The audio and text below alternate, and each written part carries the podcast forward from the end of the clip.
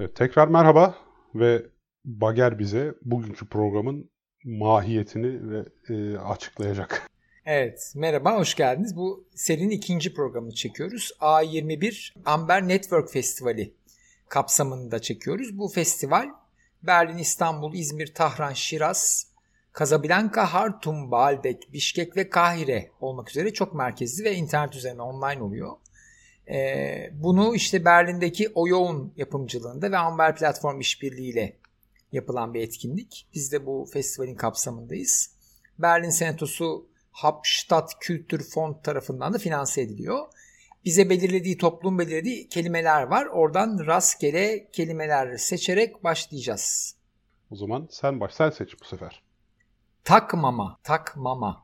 Bana da duyarsızlaşma geldi. Yani hmm. çok uyumlu bir kelime çiftiyle beraberiz. Evet. Yani aslında festivalin teması, temasında bu post digital ignorance var. Ignorance kelimesi yani. Oraya bence ilişkili bunlar. Takmama ne? Duyarsızlaşma ne? Şimdi düşünüyorum böyle e, hangisi önce olur? Yani duyar çünkü duyarlıydım, duyarsızlaştım hmm. diyor ya. Yani hep duyarsızsam o ya farkında olmadığım bir şeye duyarsız olamam herhalde değil mi? Yok ama e, dışarıdan değerlendiriyorsak mesela diyelim ki bir fare, deney faresi. Hı hı. Deney faresine arada elektrik veriyoruz. Ne kadar vahşice oldu. Hı. Fare bir süre sonra tepki vermeyince diyoruz ki duyarsızlaştı. Yani burada farenin durumun farkında olup olmadığını bilincinde olarak söylemiyoruz bunu.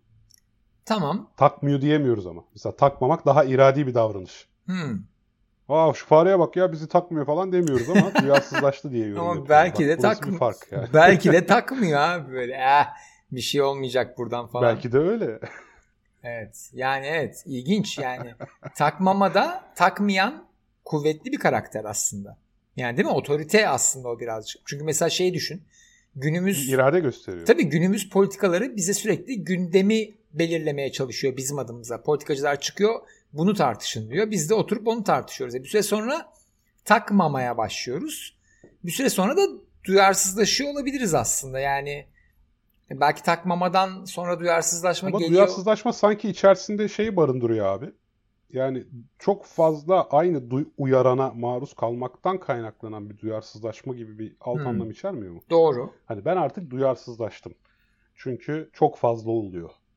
Yani hatta evet. fare örneğindeki durum da o aslında. Yani hani elektriği ilk verdiğimizde fare tepki vermiyorsa diyoruz ki bizi takma takmıyor diyebiliriz. Evet, evet. Ama hani 10 kere verdik tepki verdi. 11. de vermedi. Aha duyarsızlaştı deriz. Yani ikisi arasındaki fark bu galiba bak. Takmama daha akut, duyarsızlaşma kronik. Evet. Yani ka- kasıtlı duyarsızlaşma da takmama gibi geliyor. Yani ben kendimi bir şeye duyarsızlaştırabilirim.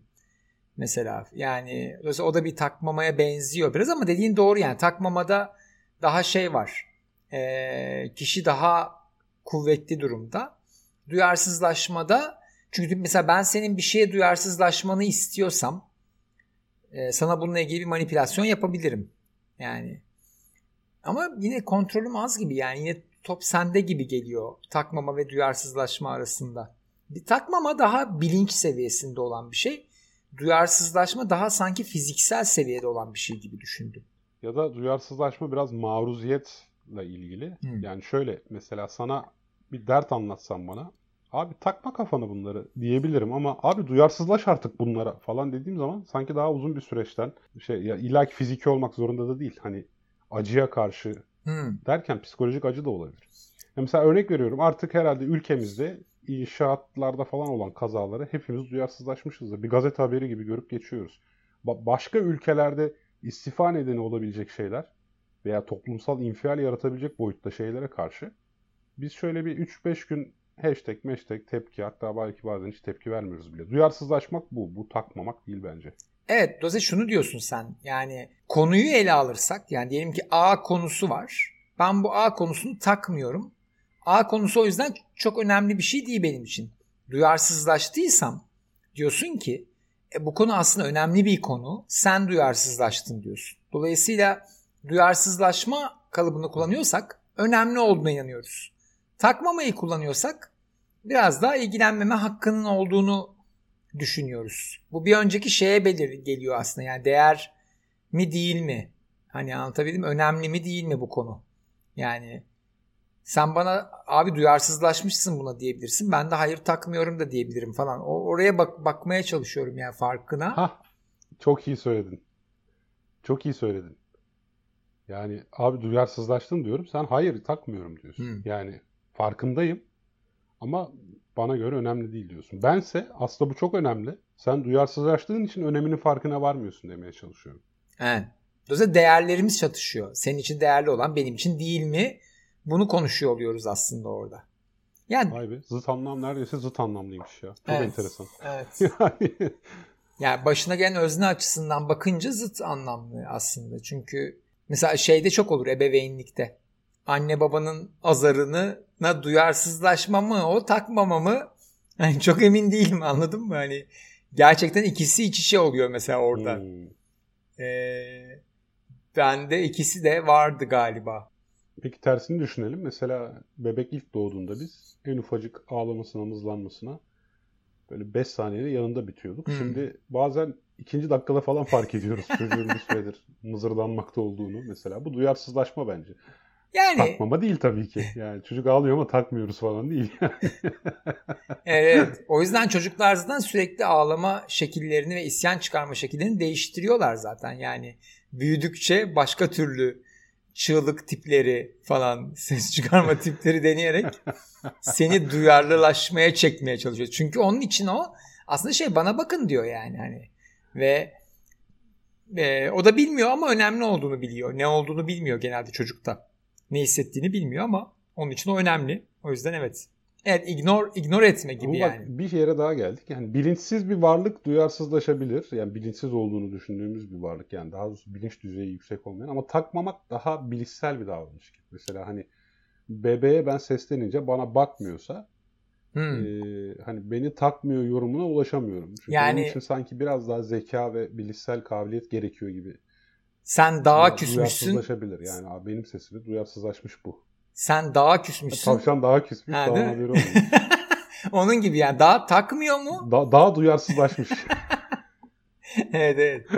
Ama... Yok daha takmıyor özür dilerim. Daha takmaz. Değil mi? Takmıyor o yani. Takmıyor bayağı. Orada... Daha tavşana küsmüş olsaydı? Ee, daha tavşana nasıl küser ki ya? Daha, daha küsmek, dağın küsmesi çok büyük canlı ya.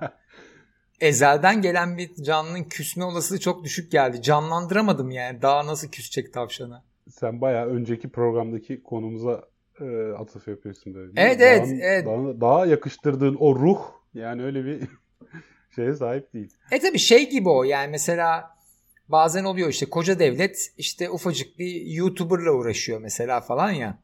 O ilginç geliyor bana ya. Bu çok ilginç geliyor aslında baktığında.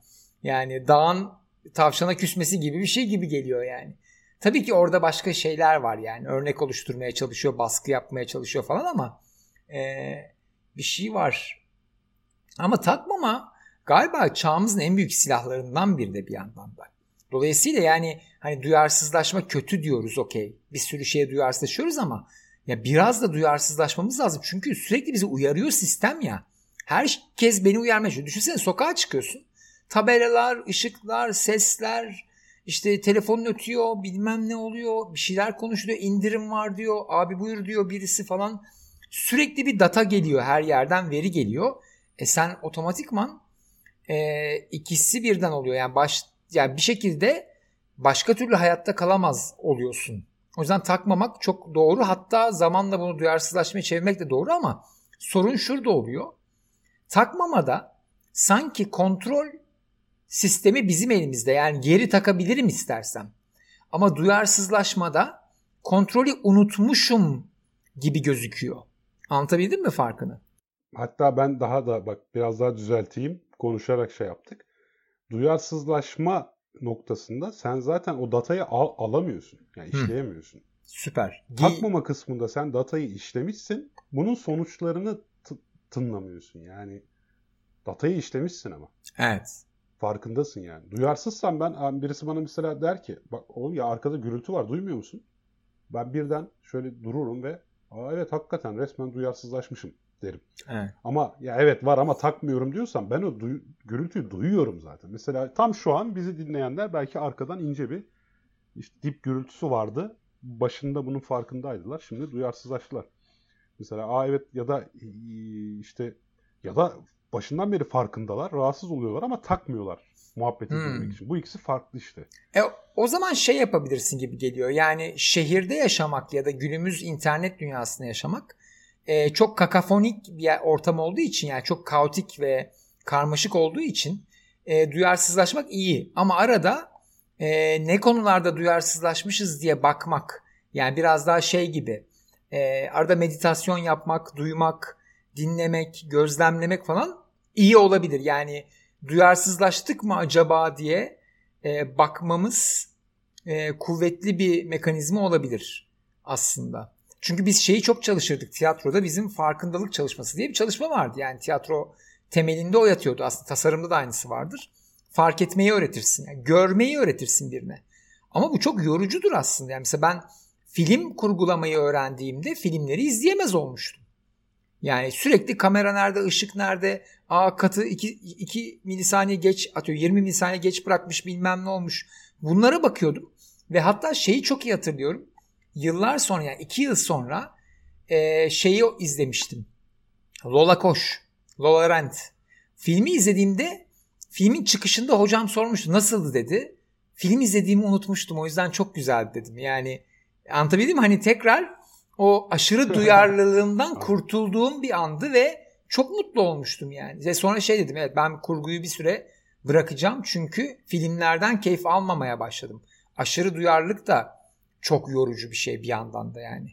Ee, yani o şeyde de aynı evet. problem vardır ya gurmelikte de aynı problem vardır. Gurme olunca aslında hayat daha zordur bir sürü açıdan. Aşırı yani, farkında oluyorsun yani. Uçak mühendisi olmak da zor. Uçağa binince her sesi dinlemeye başlıyorsun. Hmm. Değil mi? Araba şeyleri gibi o. Araba tamircileri çocuklar vardır ya böyle her sesi bilir falan. Senin nasıl oluyor bilmiyorum o uçak. O biraz bak aslında nereye bağlandı biliyor musun? Yani post digital ignorance'a şu anlamda bağlandı. Cahil cesareti dediğimiz şey o zaman.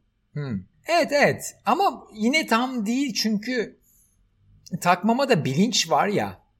Onda emin değilim yani. Orada anlamıyoruz da cahil dediğin anlamadığı için takmıyor gibi. Ya da duyarsız işte senin mesela kurgudan sonra filmlere aşırı bakman gibi. Hani hiç bilmeyen birisi o detaylara bakmayacağı için o detaylara karşı duyarsızdır. Evet. Cahil mutluluğu gibi bir doğru, şey de var işte doğru. o yüzden. Tabii tabii tabii. Bendeki oydu mesela. Cahil mutluluğu yani. Onu istiyor. Hatta ben bazı konularda gurme olmayı hiç sevmiyorum. Müzikte mesela. Arkadaşlarım bana çok midesiz der. Yemekte de müzikte de öyle. Ve ben bunda çok mutluyum yani. Hani o alanlarda çok seçici olmak istemiyorum yani. Anlatabildim Bir sürü alanda seçiciyim hayatımda yani kıyafet, yemek, müzik gibi. Ha bir sürü insanın seçici olmayı çok sevdiği alanlarda. Ben istemiyorum mesela yani. Hayat çok yorucu olacak evet, evet. aslında bir açıdan. O yüzden orada cahilliği tutuyorum. Bence asıl hikaye burada buna döndü. Yani hangi konuda cahil olmak istediğini bilmek ve ona karar verebilmek ve arada gerçekten bir şey kaçırıyor muyum diye test etmek. Yani arada sırada bir bakmak yani ben bunu kapatmıştım ama şuraya bir bakayım yani. Hala aynı durumda mı? Hala aynı problem var mı falan. O sesi tekrar duymak için oturup çalışma yapmak falan değerli geliyor bana. Ve hatta çok ilginç bir şekilde bazı alanlara tekrar girme problemine geliyor. Yani resim çizersin. Bir ara iki yıl çok çok yoğun çizersin. Sonra bırakırsın. Bir şey takılır. 5 yıl sonra tekrar bir girersin ve başka bir şey açılır. Onu açıp kapamanın elinde olması çok değerli, kuvvetli oluyor gibi geliyor. Evet. Hatta nadas. Hmm. Ya bir tür nadas o. Evet. Yani nadasa bırakabilmek. Şimdi her çiftçi tarlasını nadasa bırakamaz. Çünkü işte her sene ekmeğe ve para kazanma ihtiyacı vardır. O yüzden senin dediğine geliyor. Yani nadasa bırakma iradesiyle sahip olanlar gün gelip daha çok kazanıyor. Evet. Çünkü daha yüksek verim alıyor. Aynı şey, aynı hesap. Kendini adası bırakabiliyorsan işte istediğin alanlarda belki de böyle açıklayabiliriz onu. Evet, güzel. Okey. Bugünlük bu kadar diyelim olur Süremiz mu? Süremiz bitti. Evet geçmişiz zaten. Haydi evet, görüşürüz haftaya. Amber için iki bölüm daha çekeceğiz ama sizin için bir sürpriz olabilir. Evet. Görüşmek üzere.